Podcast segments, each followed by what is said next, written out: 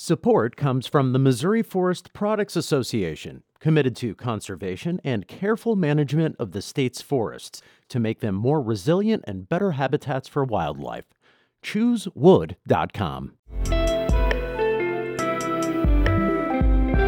It's Monday, May 16th. This is The Gateway. I'm Wayne Pratt. The just completed Missouri legislative session is leaving some hostility among Republican members of at least one chamber in Jefferson City. Certainly, the Senate works differently today than it has in the past. Uh, it seems like uh, a bit more rancor and a little less cordiality on the Senate floor.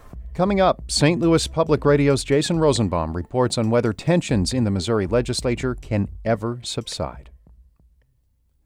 A bill to give charter schools more state funding is on its way to Governor Mike Parson's desk. As St. Louis Public Radio's Kate Grumke reports, charter leaders in St. Louis are celebrating the win. Unlike traditional public schools, charter school funding was based on 2005 property values. This bill will give charter students the same funding traditional public students receive. And unlike previous versions of the legislation, the funding isn't being taken from St. Louis public schools. Candace Carter Oliver is CEO of charter school network Confluence Academies. She says the funding will have a big impact. I think that this is a win. I think that putting more money in education uh, is what is needed. And I'm particularly pleased that it, it doesn't necessarily remove money from the St. Louis Public Schools children. Parson has until July 14th to sign the legislation. I'm Kate Grumke. St. Louis Public Radio. Missouri's Republican led House spent its last day of the session on Friday passing language protecting patient visitor access at hospitals. That's after senators hindered work by leaving a day early. House members voted in favor of the regulations on hospital, nursing home, hospice, and other long term care patients. The measure was motivated by visitor bans and restrictions during the pandemic. Residents of the Greater Ville neighborhood could have more specialty health care services and alternatives to opioid medications through Care STL. It's planning to open a $25 million wellness center next year. St. Louis Public Radio's Andrea Henderson reports. The Ville Wellness Campus will focus on pain management through physical, occupational, and behavioral health therapies. Administrators say they will provide other options to medications to help reduce opioid abuse and overdoses in North St. Louis. Summer Johnson is Director of Behavioral Health for Care STL. She says physical and behavioral therapy can help people recover from pain or grief and avoid drug addiction. When we actually provide them with that therapy, it gives them some kind of hope. So if we treat the physical, it helps to improve the emotional functioning of the person. The 45,000 square foot center will include a drive through pharmacy and chiropractic care.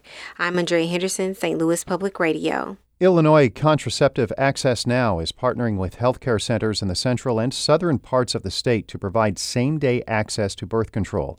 They will offer clinical training to staff at SIU Center for Family Medicine in Springfield and SIHF Healthcare in southern Illinois. Executive Director Katie Thiede says the possible overturn of Roe v. Wade could lead to limited access to contraception in bordering states, so expanding services at the centers is crucial. We anticipate thousands of individuals coming to Illinois to seek abortion care.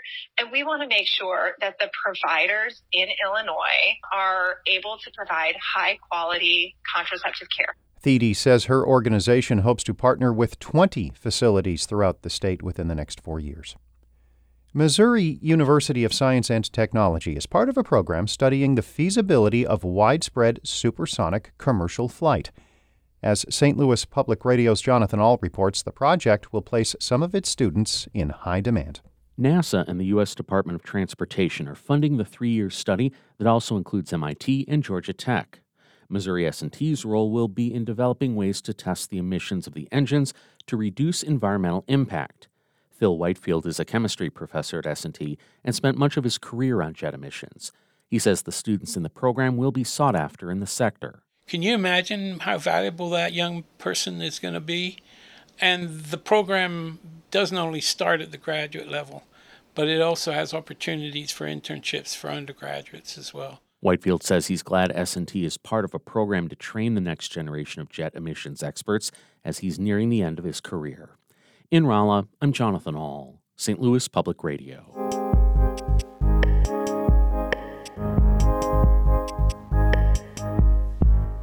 Missouri's 2022 legislative session will be remembered for contention and frustration, especially over legislation revamping the state's congressional districts.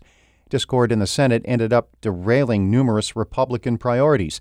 And as St. Louis Public Radio's Jason Rosenbaum reports, lawmakers have a long way to go to bridge divides. Dan Hegeman is one of the more senior legislators in the Missouri Capitol. He served in the Missouri House throughout the 1990s and early 2000s, and then returned in 2015 to spend nearly eight years in the Missouri Senate. The Northwest Missouri Republican has seen a lot of ups and downs throughout his tenure, including a 2022 session marked by discord and frustration. Certainly, the Senate works differently today than it has in the past. Uh, it seems like a, a bit more rancor and a little less cordiality on the Senate floor. Hegeman's observation was arguably an understatement. That's because a months long dispute over redistricting highlighted deep fractures within the Missouri Senate's GOP caucus.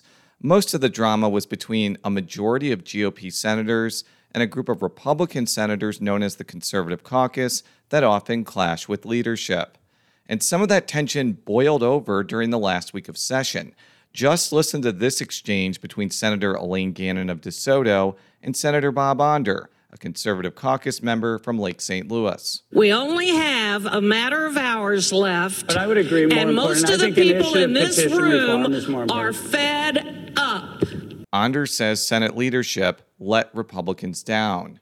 I think there have been uh, there's been a lot of uh, mistrust, a lot of dirty tricks in the course of this session and last session too. This Senate factionalism was largely the reason Missouri was one of the last states to complete a congressional map.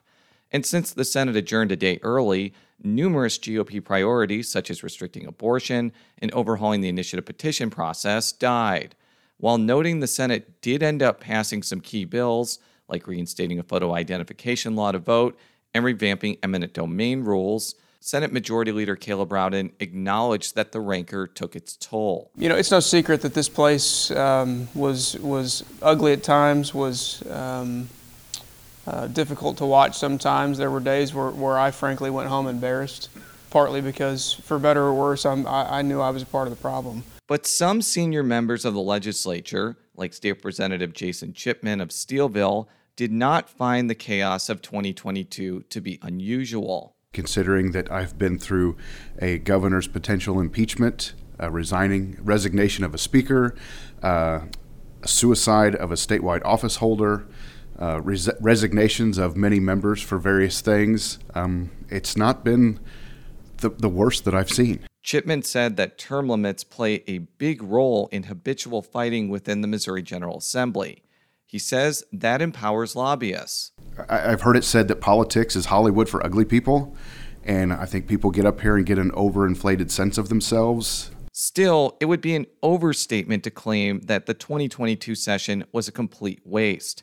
Lawmakers did approve a budget that makes historic investments in nearly every sector of state government. Democratic Senator Brian Williams of University City says people will remember the impact of that spending more than the melodrama of the legislative session. They won't remember the fighting. They may not even remember who uh, fought for the funding, but they, they will be able to benefit from the investments. And again, uh, to see a community where I come from, like North St. Louis County, get a record investment, uh, I'm very proud to be a part of that process and, and show some leadership in that area. And it should be noted that Democrats like House Minority Leader Crystal Quade were not exactly shedding tears over how GOP infighting killed bills that her caucus strongly opposed. But she says the House did engage in very contentious debate around LGBTQ rights and a photo ID requirement to vote. I think that it's easy to say that the dysfunction is solely in the Senate, but I think that this the whole place is a mess and we've got to bring back some balance.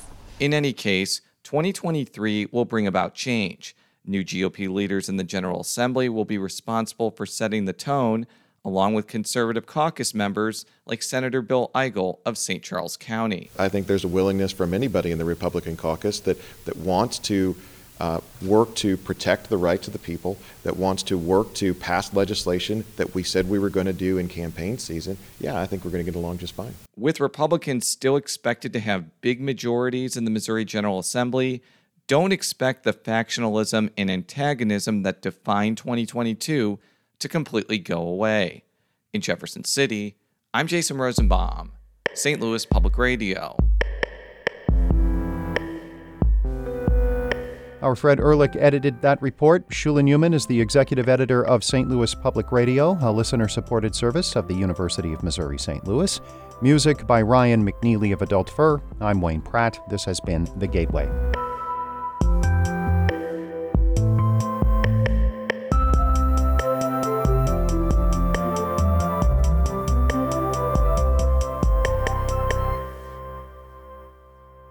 Support comes from Mosby Building Arts, a design build company committed to remodeling the right way. Visit callmosby.com to get project inspiration for any room of your house.